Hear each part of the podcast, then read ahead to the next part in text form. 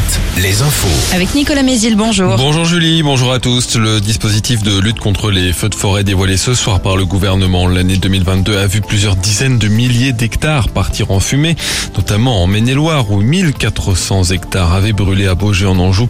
Les ministres de l'Intérieur, de la Transition écologique et de l'Agriculture sont attendus en fin de journée en Gironde, le département le plus ravagé l'an dernier. La ministre de la Culture présentera elle ce matin son plan sécurité cathédrale, une série de mesures à hauteur de dix-huit millions d'euros pour renforcer la sécurité dans ces édifices quatre ans après l'incendie de Notre-Dame de Paris.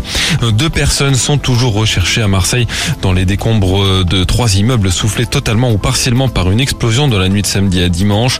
L'incendie qui sévissait dans les gravats est désormais moins virulent. Au total, les secours ont extrait six corps sans vie.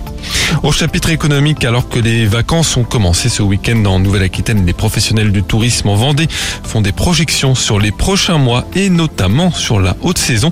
Et pour l'instant, ils sont visiblement confiants, Joséphine Point. Oui, précisons d'abord que deux mille vingt-deux a été globalement un très bon cru pour le tourisme vendéen.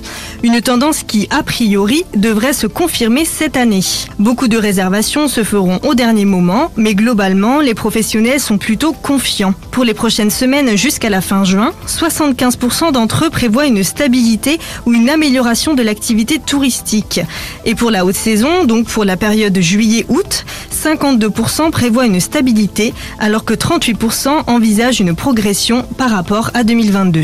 En deux mille vingt-deux, justement, Vendée Expansion a recensé plus de trente-six millions de nuitées dans le département, une hausse de vingt-trois pour cent même sur la période d'avril à décembre par rapport à deux mille vingt et un. Le succès pour le retour de Cholet Mondial Basket après trois ans d'absence. La compétition a accueilli six mille personnes sur quatre jours, annonce son président au courrier de l'Ouest.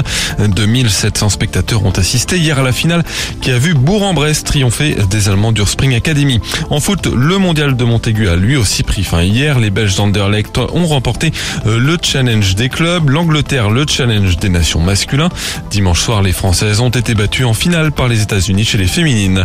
Nouveau rendez-vous pour l'équipe de France féminine ce soir après la victoire vendredi contre la Colombie. Les Bleus affrontent le Canada en match amical au Mans. Enfin, la météo a un style bien voilé ce mardi en attendant le retour de la pluie la nuit prochaine. Les maxi treize à quinze degrés.